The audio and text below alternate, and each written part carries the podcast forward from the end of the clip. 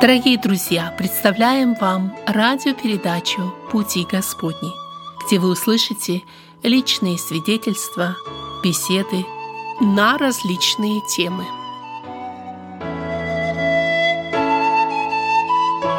Сердечно приветствуем всех наших радиослушателей – и напоминаем, что в эфире звучит беседа в студии «Радио на пути». Наши беседы проходят каждую неделю в это же время и на этой же волне. И также на интернет-радио «На пути», на страничке на пути.инфо в прямом эфире.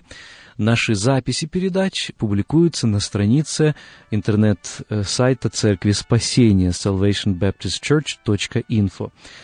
Сегодня у нас очередная передача на тему о личности Иисуса Христа. В нашей программе принимают участие служители Церкви Спасения евангельских христиан-баптистов. Э, Андрей Павлович Чумакин. Дорогие радиослушатели, мир Божий всем вам.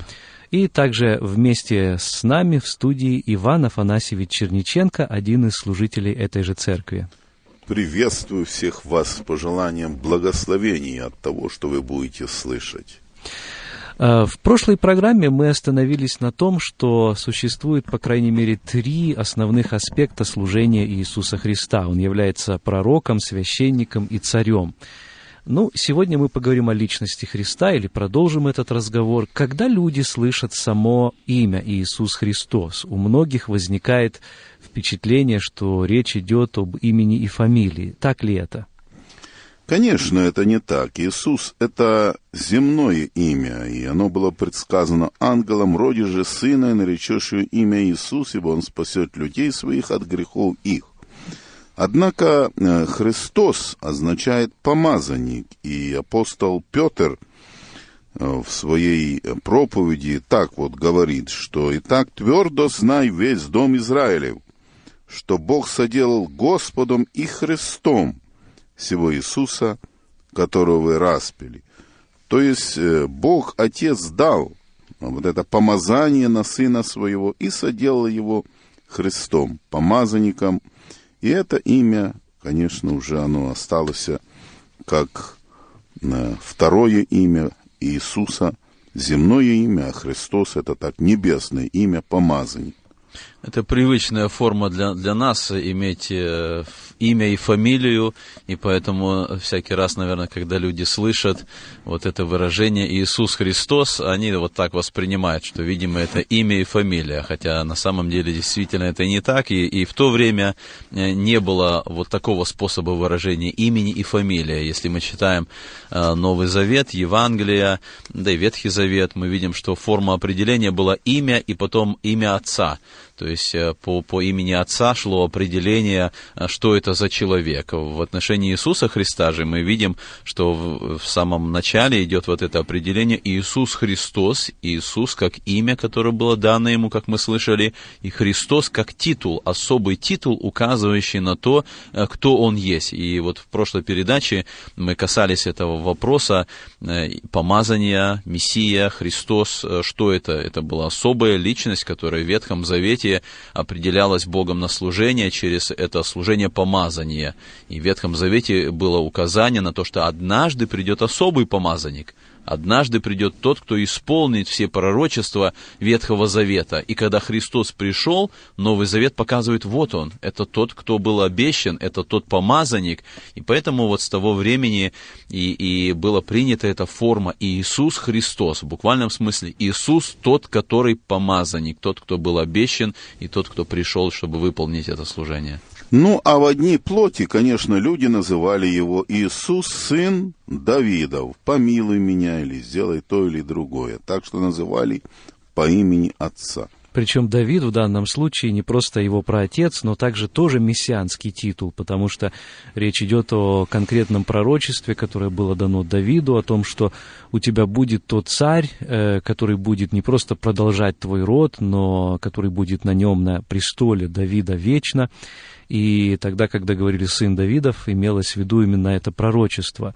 Ну, я бы сказал, наверное, верно предположить, что Иисус — это имя, причем имя с особым значением, а Христос — это титул, как бы уже было сказано, то же самое, что по-гречески Христос — это по-еврейски Мессия, по-нашему помазанник — Иисус, помазанный Богом для особого служения.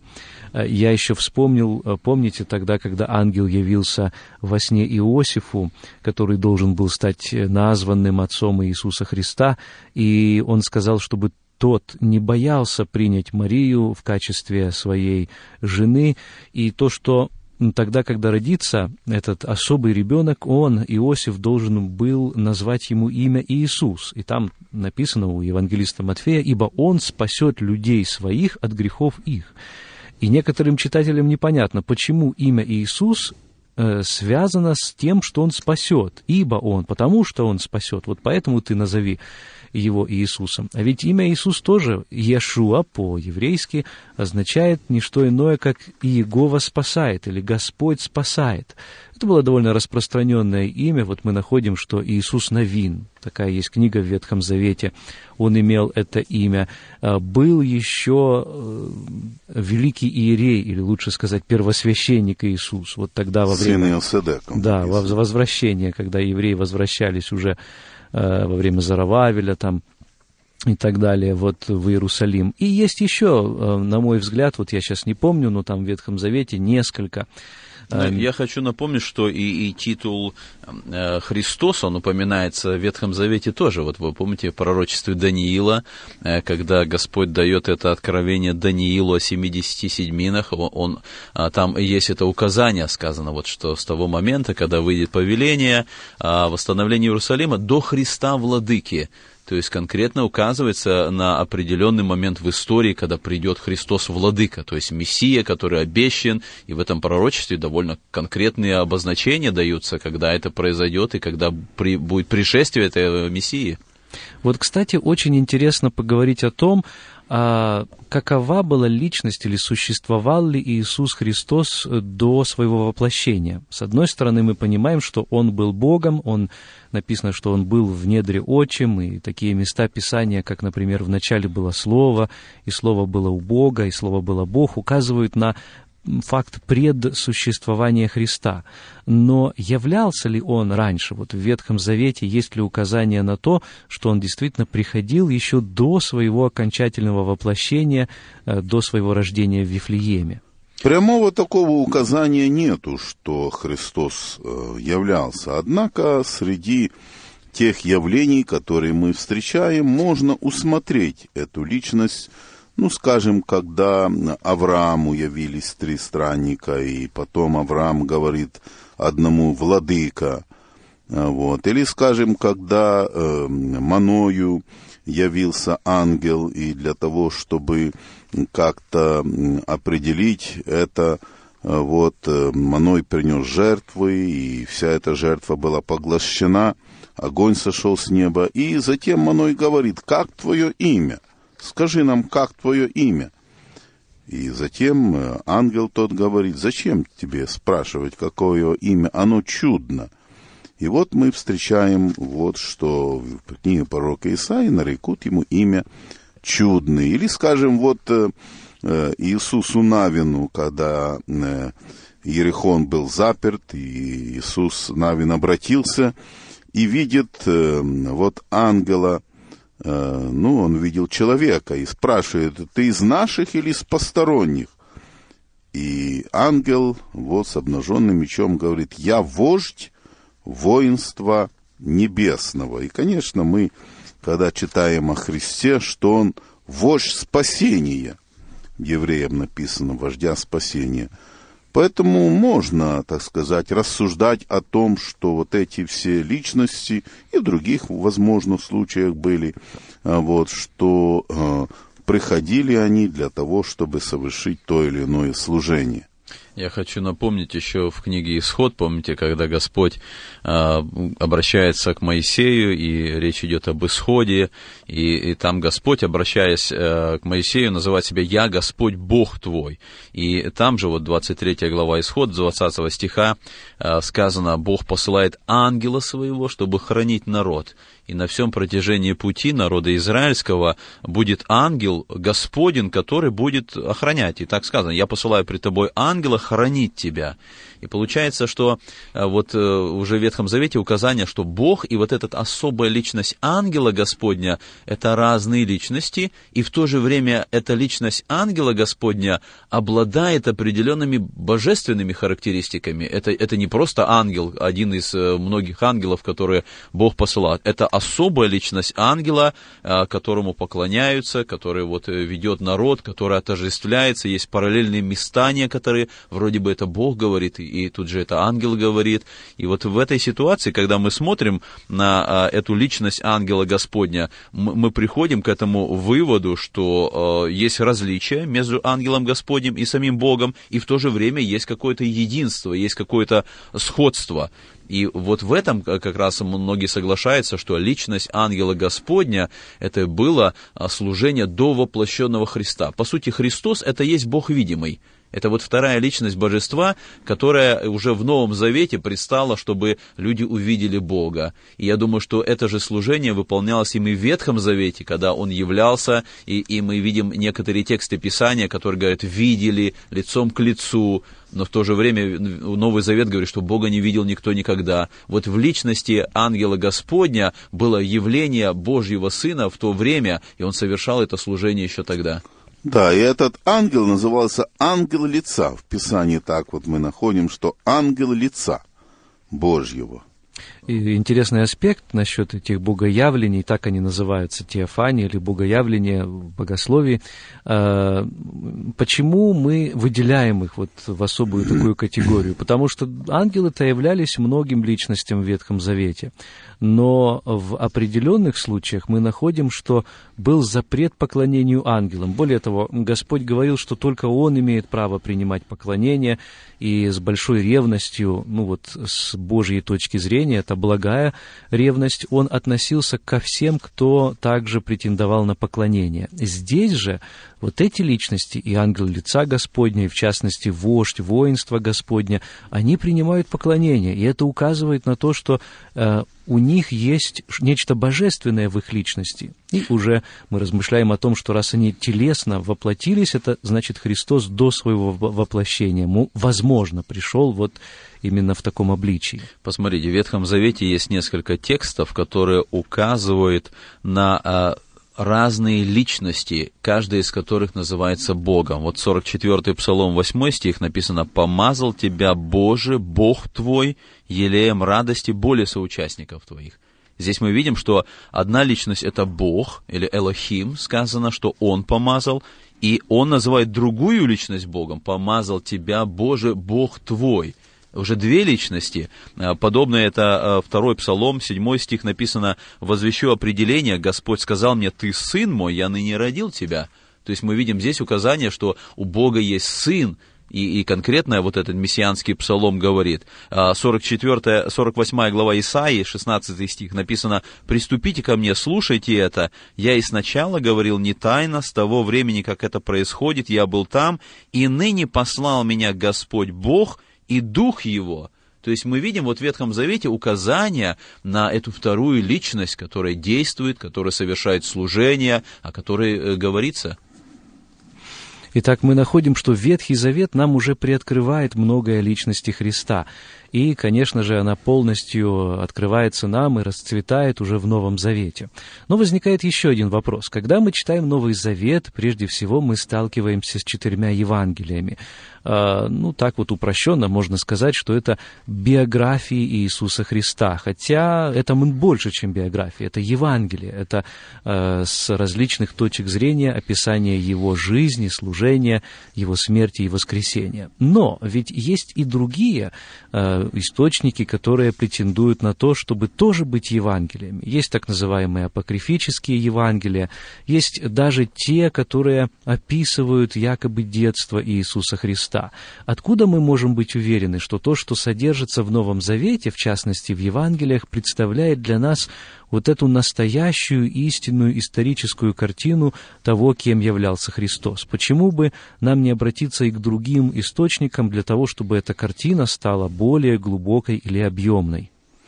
Ну, э, если обратиться к истории, то можно найти некоторые моменты. И иудейский историк Иосиф Флавий пишет об этом, и Тацит пишет об этом, о неком Христе, который жил в то время.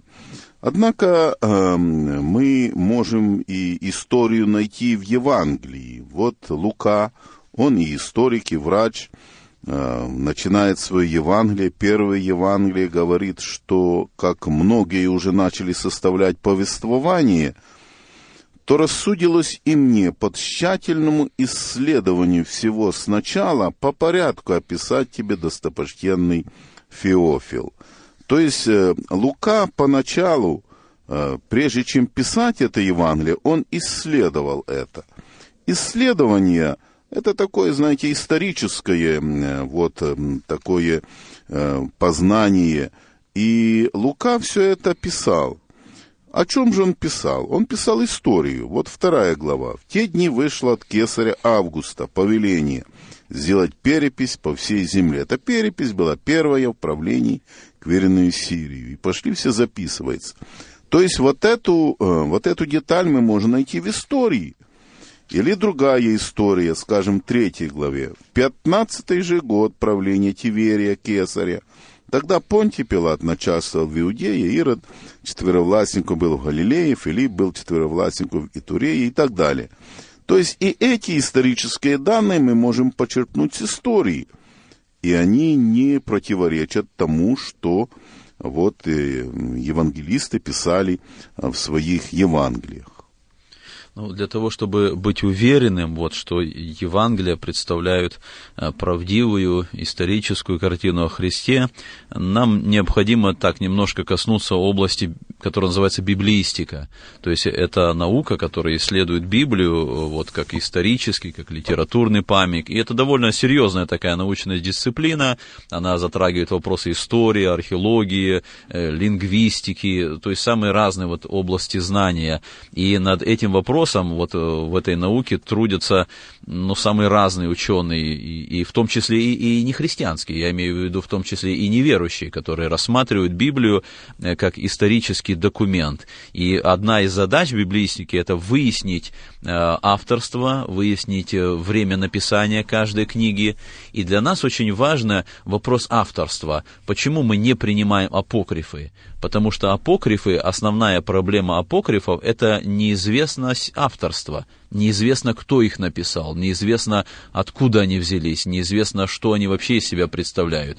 А когда э, у нас есть основание авторства, когда мы знаем, что Евангелие Матфея написал Матфей, э, ученик Христа, Евангелие Иоанна написал Иоанн, ученик Христа, тогда у нас есть основание того, что они записали это истинно и правильно. И вот как раз область э, библиистики, она занимается этим вопросом выяснения авторства, и, и здесь есть разные моменты, которые учитываются, это внешние данные, данные, то есть э, как цитировали эти документы несколько поздние авторы вот э, в то, в то время, которые жили, а потом внутренние данные, вот как мы слышали, Иван Афанасьевич привел эти моменты, э, содержание текста, насколько они взаимосвязаны, насколько они показывают область богодухновенности, ну и, конечно, данные археологии, различные рукописи, которые дошли до нас. И вот все эти вместе взятые факты, они приводят к тому, что то, что мы имеем в настоящее время, 66 книг, это истинное Писание, и у нас есть достаточное основание верить, что то, что записано там,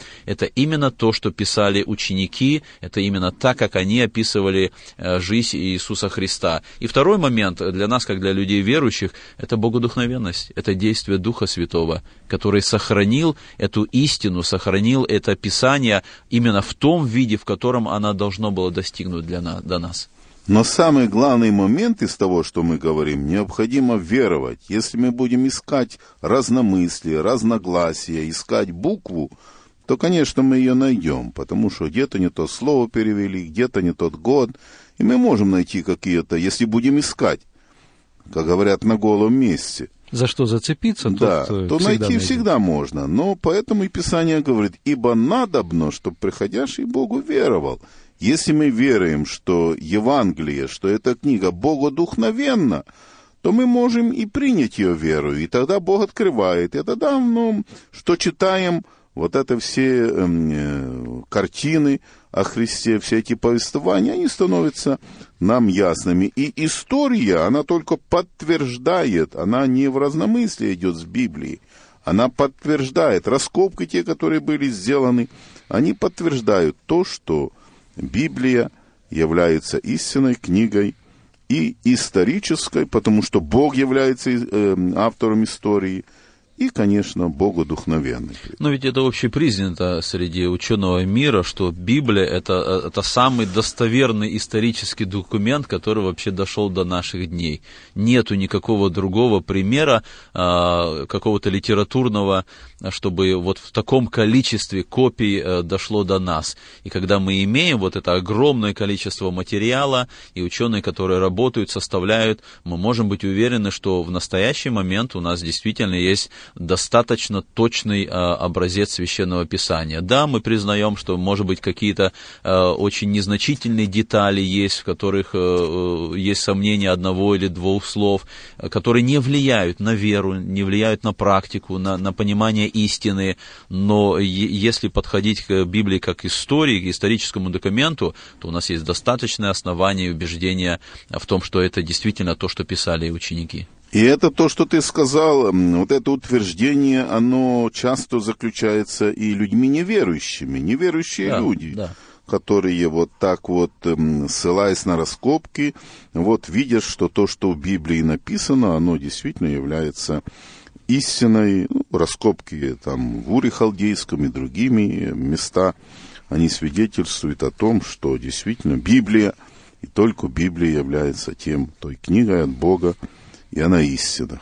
Я хочу отметить еще аспект целостности личности Иисуса Христа, который перед нами предстает тогда, когда мы читаем Евангелие. Ведь если мы возьмем другие источники, вне библейские, то очень часто перед нами предстает совершенно другая личность, и они-то как раз, эти внебиблейские источники, так называемые апокрифические, гностические Евангелия, Евангелия детства, Евангелия там, от Иуды, от Фомы, Евангелия Марии или Петра, их много сегодня обнаружено в кавычках, так сказать. Вот когда мы их сопоставляем, то перед нами предстает совершенно другая личность. Э, ведь тот, кто, ну вот, скажем, Евангелие детства Христа представляет представляет перед нами Христа, который якобы в детском возрасте, он э, по мановению руки умерщвлял тех детей, которые там на, него что-то обзывали, говорили и так далее. Или он э, хлопал в ладоши, и тогда те птички, которых он якобы лепил из глины, они оживали. Ну, простите, это просто смешно, если сравнить это... Это, это не только смешно, это же э, вновь противоречит тексту Священного Писания во многих вопросах. И духу его. И духу, и, и тексту. Мы видим, э, Евангелие Иоанна говорит, что первое чудо, сотворенное Христом, было в Кане Галилейской. Так написано. И если все вот эти Евангелия говорят в детстве Христа, он что-то там делал, чудеса, но это же противоречие тексту того, что мы имеем. И дух Писания действительно совершенно другой, и личность Христа. А вот то, что есть 27 книг Нового Завета, мы, мы, мы видим, насколько, а, насколько они гармоничны, насколько они соединены, насколько они показывают общую картину всего учения Иисуса Христа. А с другой стороны, вот если у нас есть уверенность, что авторы э, этих новозаветных книг это ученики Христа, тут же другой вопрос, а, а правильно ли они написали? Может быть, может быть, они находились в каком-то э, общем таком состоянии, галлюцинации. И, и, и тут уже выбор наш, тут уже выбор наш. Или мы принимаем, что ученики сознательно лгали, все вместе вот так вот описывали э, какие-то выдуманные события, или же мы признаем, что да, они были в каком-то состоянии вот какой-то галлюцинации, информации и описывали, то на самом деле не было. Но тут много проблем возникнет. Одна из основных проблем, почему гробница была пустой, куда же делось тело Христа, и почему все враги Христа, они не могли до сих пор представить каких-то доказательств. Или же остается у нас вот окончательное решение, что они действительно описали то, что есть. Они действительно видели Христа воскресшим. Они действительно уверовали в это. Они же на смерть пошли за эту истину за то, что они описали, а, все ученики, кроме Иоанна, они пошли на смерть, зная, что это истина, зная, что за это можно и нужно умереть, и не отказаться от этой истины, которую они записали. Да, конечно, первые ученики, когда жили, и, конечно, и были те, может быть, э, имена другого Иисуса. И апостол Павел также об этом говорит, что если бы даже я или ангел с неба начали проповедовать другого Иисуса, которого мы ранее не проповедовали, да будет анафема. То есть э, те люди, которые искали другого Иисуса, они его находили, они писали поэтому и апокрифы что они находили как бы э, вот из собственного вымысла совершить то или иное, написать, или как бы прославиться. Или как здесь э, я прочитал, Лука говорит, что как много уже стали составлять повествования. То есть эти повествования были многие составлены многими людьми, но богодухновенность их заключается в том, что э, Бог не давал им такое повеление – Бог их не призвал к этому, и поэтому они писали по своему уму туда и ложь разную, и, и выдумки различные. И, конечно, если мы будем верить в другого Иисуса, то мы э, не найдем истины, потому что Христос один, вот Сын Божий является путем истинной жизнью. И ведь среди тогдашних церквей действительно получали распространение эти гностические Евангелия, но постепенно люди Божьи под воздействием Божьего Духа отсеяли истину от лжи. И вот когда я об этом говорю, э, тот, кто мне скажет, ну, это было сделано специально, или какая-то группа верующих, она превозмогла другую группу, те, кто так думают, вы можете сами взять те же самые апокрифические Евангелия, не то чтобы я к этому призывал, да, но если вы действительно хотите убедиться в этом, вы просто можете их сравнить, их содержание, эти чудеса, которые в них перечислены, с тем, что записано в истинных Евангелиях. И вы убедитесь в том, что личность, э, которая светится просто на страницах истинных тех четырех Евангелиях, которые остались как богодухновенные на страницах Священного Писания, ее попросту невозможно придумать. Вот или этой личности, если ее не было, то тогда те, кто ее придумали, это совершенно уникальные личности. Если они не гении, то они, наверное, боги. Но в это поверить еще труднее, чем то, что личность Христа, так как она написана, записана в этих Евангелиях, имела место быть. Для церкви вот в тот период истории, когда определялись вопросы канона, священного писания, это был важный вопрос. И это неверно представляют некоторые, которые говорят, ну вот просто собрался собор, и они решили, вот давайте вот эти по каким-то там э, политическим причинам они определили книги. Э, ведь в то время для церкви было, э, это тоже был вопрос жизни и смерти когда начинаются гонения, и когда в твою семью могут прийти и сказать, что вот если у тебя есть священные писания, отдай нам их, христиане готовы были умирать. Они готовы были идти на смерть и сохранять священное писание. Но для них важно было знать, а что является священным писанием – потому что умирать за какую-то а, подложную книгу, э, естественно, это неправильно. И вот в тот момент как раз церкви и важно было определить, что является священным писанием, что является Евангелием, и определив это, тогда христиане готовы были умереть за это. И вот в тот момент Дух Святой как раз, он, он и помог в этой ситуации определить эти 66 книг, которые являются богодухновенными. Мы несколько раз употребляем вот этот термин, термин богодухновенный, и под этим мы понимаем, что Дух Святой Святой дал особое понимание и способность авторам Священного Писания записать Слово Божие верно и без искажения. Именно так, как он хотел. Вот это характеристика богодухновенности, которую мы находим в этих э, книгах Священного Писания, которые истинно и верно показывают нам то, что хотел Бог сказать.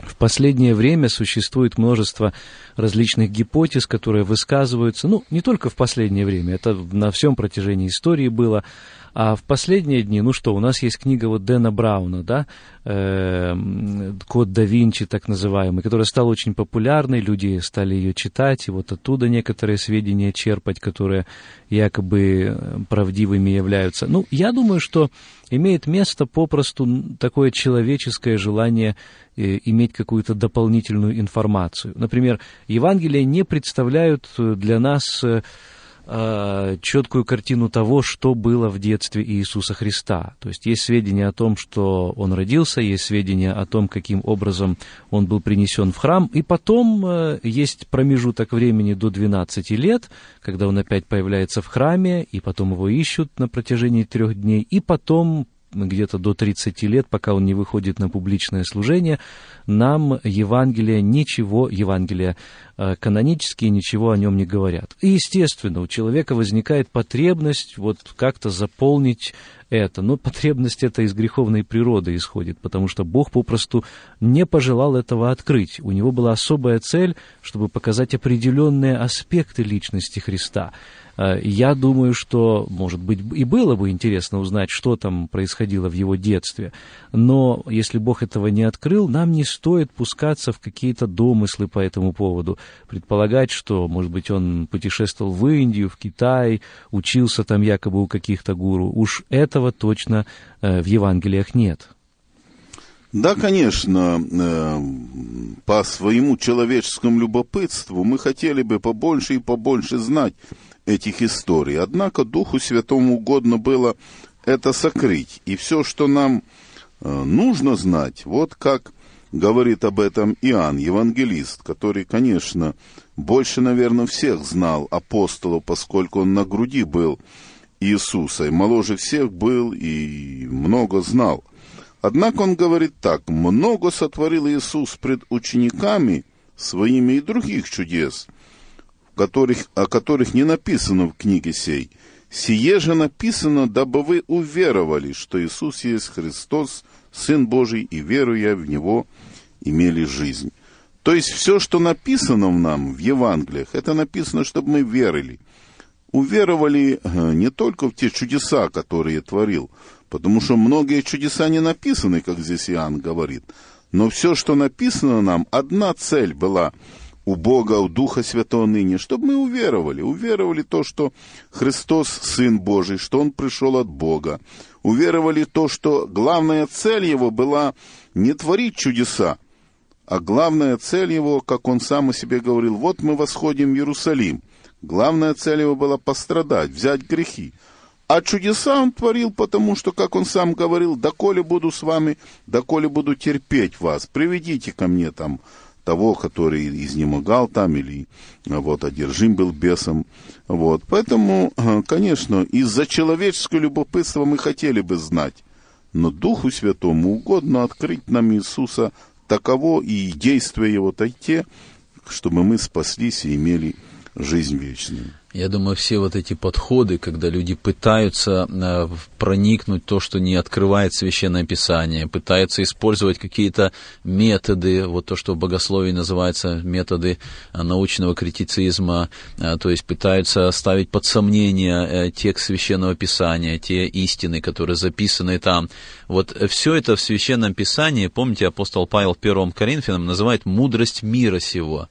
То есть люди пытаются мудростью мира сего вникнуть в Слово Божие и, и, и познать все истины. А в этом тексте, это 1 Коринфянам 1 глава, а, там так апостол Павел говорит, где мудрец, где книжник, где совопросник века сего, не обратил ли Бог мудрость мира сего в безумие, ибо когда мир своей мудростью не познал Бога в премудрости Божией, то благоугодно было Богу юродством проповеди спасти верующих. Мудростью мира мы никогда не можем осознать и понять текст Священного Писания. Здесь нужно действие Божие, здесь нужна вера, когда мы принимаем, вникаем в текст Священного Писания, и Бог открывает нам, и Бог дает нам эту истину об Иисусе Христе. Пришло время напомнить, что вы слушаете беседу в студии «Радио на пути». Наша сегодняшняя очередная беседа выходит в рамках серии, которая посвящена служению и личности нашего Господа Иисуса Христа.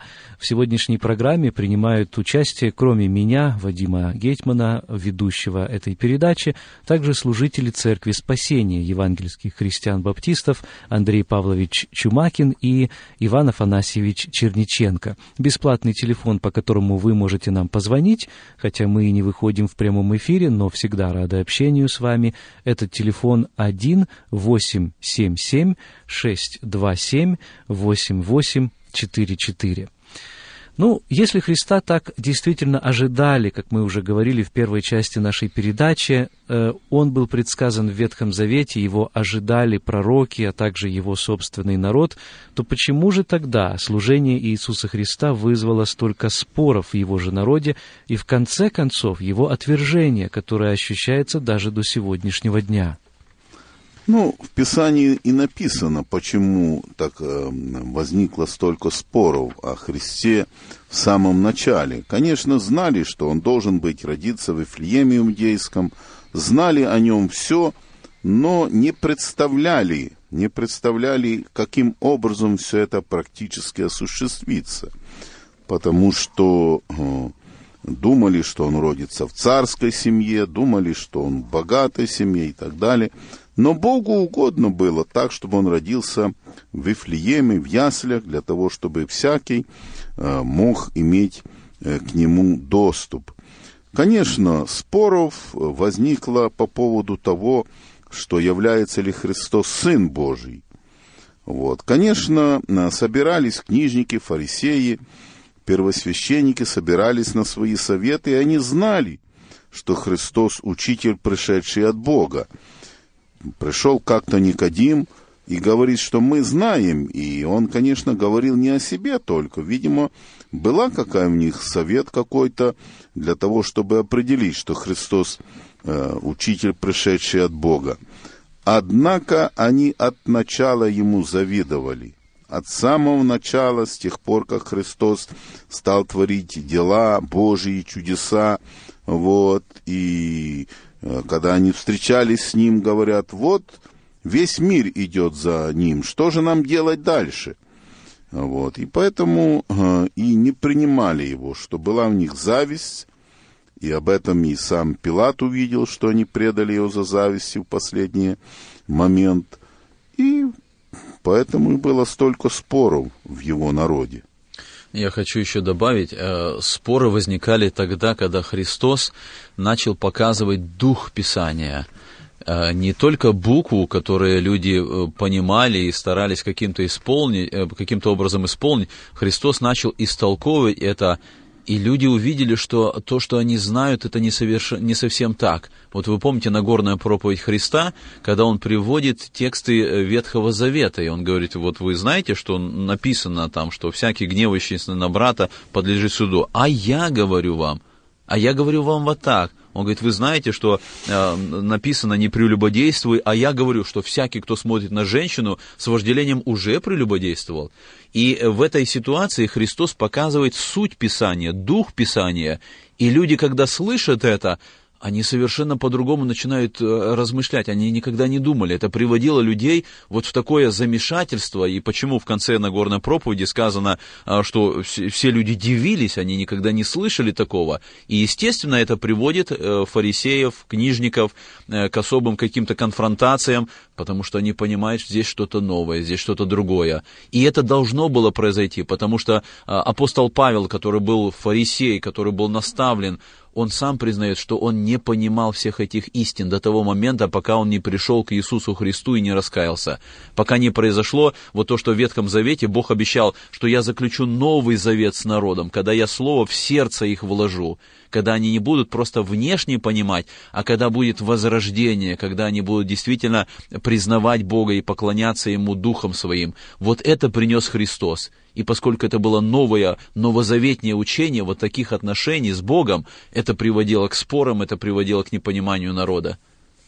Я полагаю, сюда же можно добавить еще одну причину. Дело в том, что ведь учение Христа было настолько радикальным и необычным и для того времени, и особенно для той среды, в которой он был, что люди, слушавшие его, в частности, из власть имущих, из изучавших закон, из передававших его, а именно из вот этих двух э, самых главных и многочисленных партий книжников, фарисеев и садукеев, ну, книжники и фарисеи здесь вместе мы их имеем в виду, да, и садукеи, как вторая партия, она была в основном представлена священниками, они видели в нем, э, во Христе, того, кто прежде всего их обличает, в то время как эти партии ожидали от него, от Христа, то, что придя, он, напротив, будет их поощрять, он сделает то, чего они хотят, он дарует им полную политическую власть, он станет царем, и даже народ в большинстве своем э, имел такие чаяния. Да что там народ, сами ученики Христа,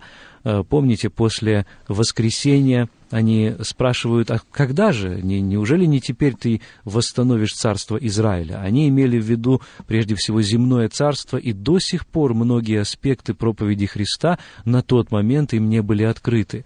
А, в том, что Он, оказывается, пришел прежде всего для того, чтобы установить духовное царство, для того, чтобы спасти свой народ, но не в физическом смысле, хотя и это тоже будет в будущем. Мы говорили в прошлой передаче, что Он как царь еще осуществит это, но что он э, пришел для того, чтобы от грехов их освободить их. Ну и нас тоже, конечно. И вот этот аспект является соблазном и юродством для многих людей по сегодняшний день. Многие люди до сегодняшнего дня не принимают учение Иисуса Христа, потому что оно является для них камнем преткновения и юродство, то есть сумасшествие. Они не могут понять, как может быть, чтобы некий, ну, в общем, давайте скажем прямо, еврей из Палестины, который э, на задворках Римской империи родился около двух тысяч лет тому назад, претендовал на то, чтобы быть спасителем всего человечества и иметь непосредственное отношение к прощению моих грехов и к моим взаимоотношениям с Богом. Но именно это утверждает Священное Писание. Я думаю, нам стоит это и, и признавать, и эта проблема еще показана в Ветхом Завете, ведь пророки приходили с той же самой вестью, призывали народ к покаянию, к общению с Богом, а люди стремились к другому, люди стремились совершенно к чему-то внешнему, земному, и когда Христос пришел на землю, это, это явно было показано, люди этого хотели, люди к этому стремились, а истина и основная проблема всего человечества, как тогда, так и сейчас, это отношение с Богом, это примирение с Богом, и Христос принес принес это, он показал это в своем учении, и самое главное, что он умер, потому что в этом была проблема. Грех человечества Христос взял на себя, и он умер для того, чтобы человек получил это возрождение и новое сердце. Да, как мы говорили, что предали его зависти, но и основная причина была в том, что они не захотели, просто не захотели Христа. И книжники, и фарисеи, и Христос уже в последние моменты, последние дни жизни своей, сколько раз я хотел собрать вас, Иерусалим, Иерусалим, как птица птенцов под крылья свои. Конечно, здесь имеется в виду, что прежде всего книжников, фарисеев, людей тех, которые стояли как бы на страже закона, на страже э, вот, э, соблюдения тех э, уставов, которые Бог дал Израилю, но не захотели, не захотели, чтобы он царствовал, не захотели принять его как эм, царя, как мессию, и поэтому и эти споры и возникали, и фактически эти споры и рождали сами книжники, фарисеи, вот, потому что они э, возбуждали, написано, народ к тому или иному. Но ведь эти споры, они сегодня продолжаются. Тут же основная проблема, если человек не признает Иисуса Христа Сыном Божьим, если он не признает Его Богом, а, у него возникают споры, у него возникают вопросы. И, и тогда люди, они не признавали Христа Сыном Божьим, поэтому они возмущались, они спорили. И точно так же и сегодня продолжается. Люди будут искать, люди будут спорить, они будут пытаться найти какие-то э, нестыковки. Причина, они не верят, кто есть Христос. Тут же начало с того, мы должны уверовать, кто есть Христос. Он Сын Божий, Он сам Бог, пришедший, пришедший во плоти. Когда мы это признаем, тогда у нас правильное отношение к его учению. Тогда мы понимаем, что это истина, мы преклоняемся, мы принимаем это учение, мы готовы его исполнять. Да, например, одна из таких проблем у человека, который, с одной стороны, в особенности, признает Ветхий Завет, но не желает признавать новый, это что делать со множеством пророчеств, которые должны были бы уже исполниться. В частности, пророк Даниил, он четко указывает на время пришествия Христа. Или пророк Исаия, то, о чем он говорит в 53 главе, куда и кому это отнести. И таких вопросов очень много, если внимательно читать Ветхий Завет и верить в его богодухновенность, и в то же время отвергать Иисуса как истинного посланного Богом Мессию. Но вот говоря о личности Христа, невозможно не упомянуть также и о его физическом облике. Э, ну, и здесь много вопросов тоже возникает. Во-первых, представляют ли нам Евангелие, богодухновенные Евангелия, что-либо о его физическом облике, ну или вообще Слово Божье? И можно ли сегодня как-то представить, как он себя вот э, выглядел? Может быть, есть некие картины или иконы, как некоторые думают, на которых хоть отдаленный портрет Христа мы могли бы найти? Евангелист Лука говорит, что Иисус, начиная свое служение, был лет 30, и э, как э, был похож на того, на того был сын Иосифов, Илиев и так далее, и так далее. То есть э, мы не можем определить, какую одежду он носил. Единственное, что мать, видимо, шила ему или соткала эту одежду, та, которая уже не делилась при распятии его. Вот. Однако мы не можем, какую одежду, имел ли он бороду, имел ли он усы, какие он сандали носил и так далее. Какие люди носили в то время, такие и он. Но мы не можем сказать, что именно так э, вот Христос выглядел. В последнее время еще в момент моей юности возникло в Киеве, когда мы жили, такое общество, так сказать, и назвали они себя «Общество Иисуса Христа». То есть старались они носить и бороду, и одежды, и балаханы такие, и сандали, чтобы быть как-то похожими на Иисуса Христа. Но здесь э, важно быть похожи не внешне. Если даже и Христос и носил это, то ныне уже нам это не важно, потому что апостол Павел говорит, если мы знали раньше Христа по плоти, то теперь уже не знаем, нам это не так важно. Мы должны знать Христа по духу, то, что Он пришел, пострадал за нас – и совершил наше искупление и освободил нас от, э, от тех э, ношений, от тех взглядов на одежды или на, на всевозможные э, вот, виды вот, внешние. Я думаю, что это правильно. Мы не можем как-то сейчас определить вот внешний облик Христа или его одежды, но с чем мы можем согласиться, что Христос в своем поведении, во внешнем виде, если сказать, в прическе, он всегда показывал благоговение перед Богом. Он нигде, э, скорее всего, не выделялся вот из тех принятых стандартов, но он показывал богопочитание, богопоклонение, что он желает вот этим показать, кто он есть на самом деле. И это образ для нас, это пример для нас сегодня. Действительно, это неправильно сегодня открыть, одеть какой-то балахон и ходить, но принцип должен тот же самый быть. Мы, мы должны подражать Христу именно в этом, во внешнем виде, в поведении, в одежде, показывать богопоклонение и всеми возможными способами показывать, что мы действительно хотим вот в этой сути подражать Иисусу Христу. И ведь суть того, что Христос пришел в этот мир, была не в том, чтобы Он именно носил то, что Он носил тогда. Ведь Он просто подошел под тот контекст, э, подстроился под те исторические условия, в которые Богу угодно было, как написано, вот, ну, пришла полнота времени, и тогда Господь послал своего единородного Сына. Если бы Христос пришел сегодня на эту землю, Он вполне носил бы обычную нашу сегодняшнюю одежду. Я так это представляю, хотя опять мы здесь немножко уклоняемся в так называемое сослагательное наклонение. А, но Христос уже, э, наверное, наши сегодняшние обычные представления о благочестии Он бы принимал бы на себя.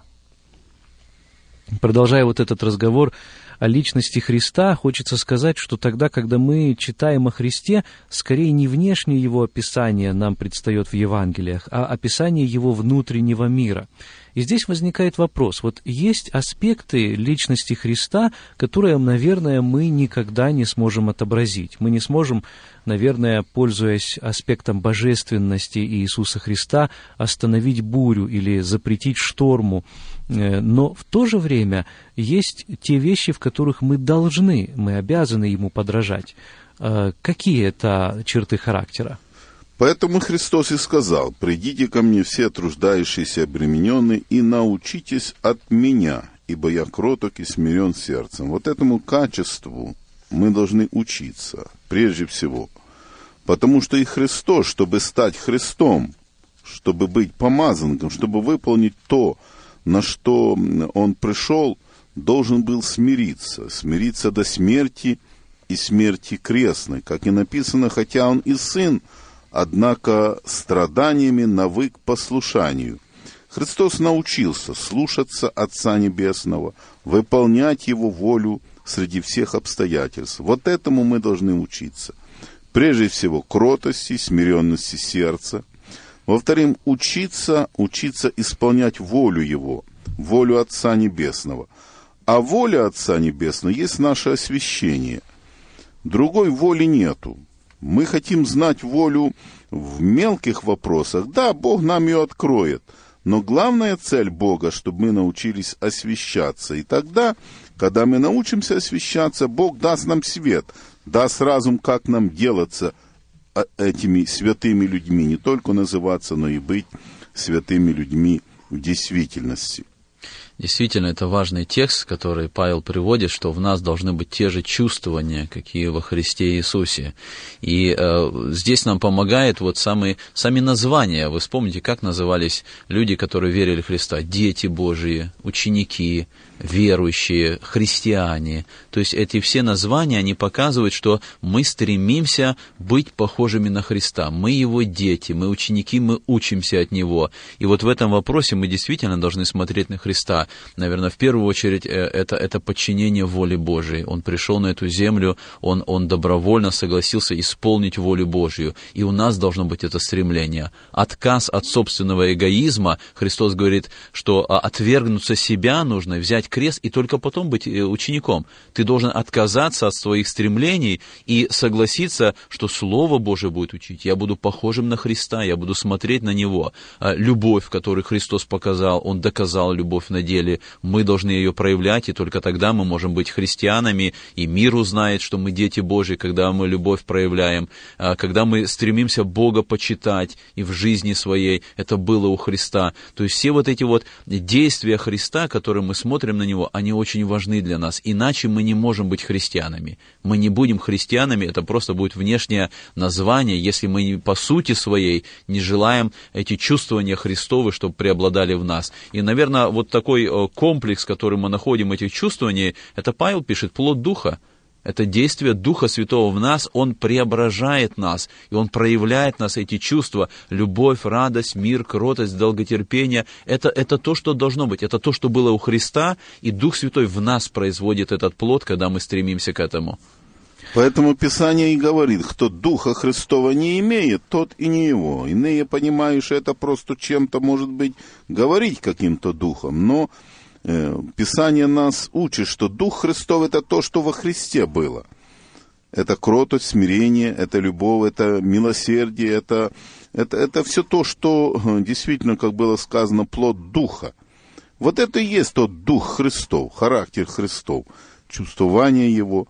И когда мы это имеем, тогда мы и похожи на Иисуса Христа. Причем Писание призывает нас к тому, чтобы мы стремились, чтобы в нас отобразился, изобразился Христос, чтобы мы отображали Его в нашей жизни.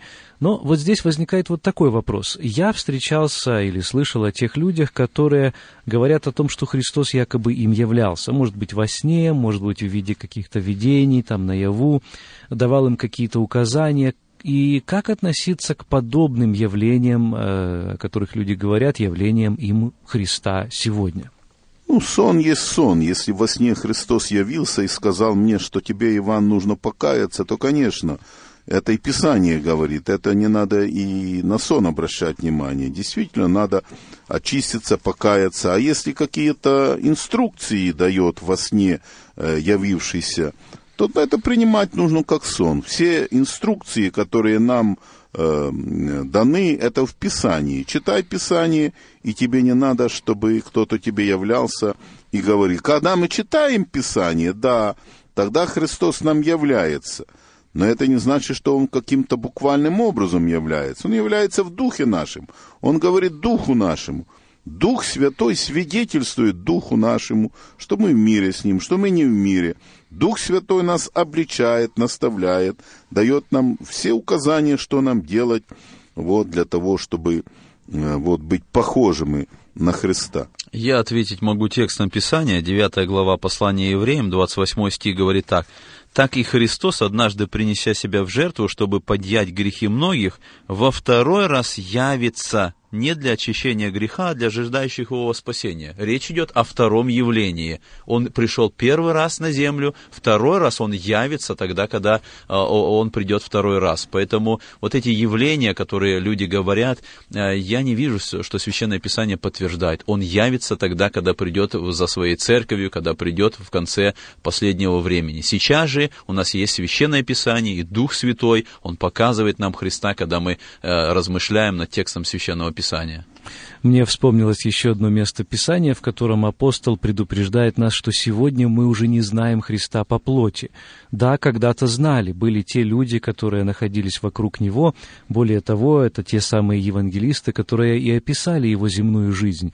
Но сегодня мы знаем Христа даже уже не столько по плоти, но по духу, и мы должны, сверяя Священное Писание, искать духовного прежде всего, а не физического общения с нашим Господом.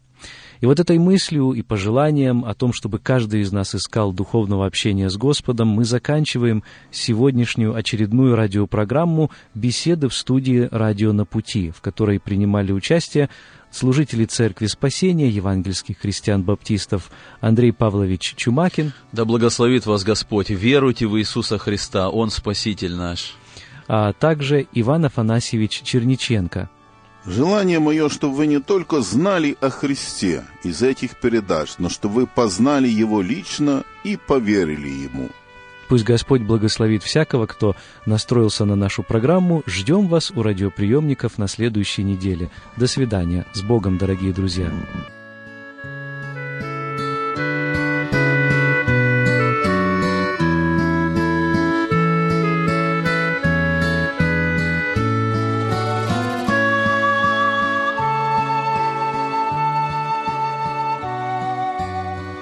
Эту беседу вы найдете на сайте salvationbaptistchurch.com. Господи, милость Твоя до небес, истина Твоя до облаков. Псалом 35, 6. Вы слушали радио Зегенсвелле «Волна благословения», город Детмалт, Германия слушать радио, познавать Бога.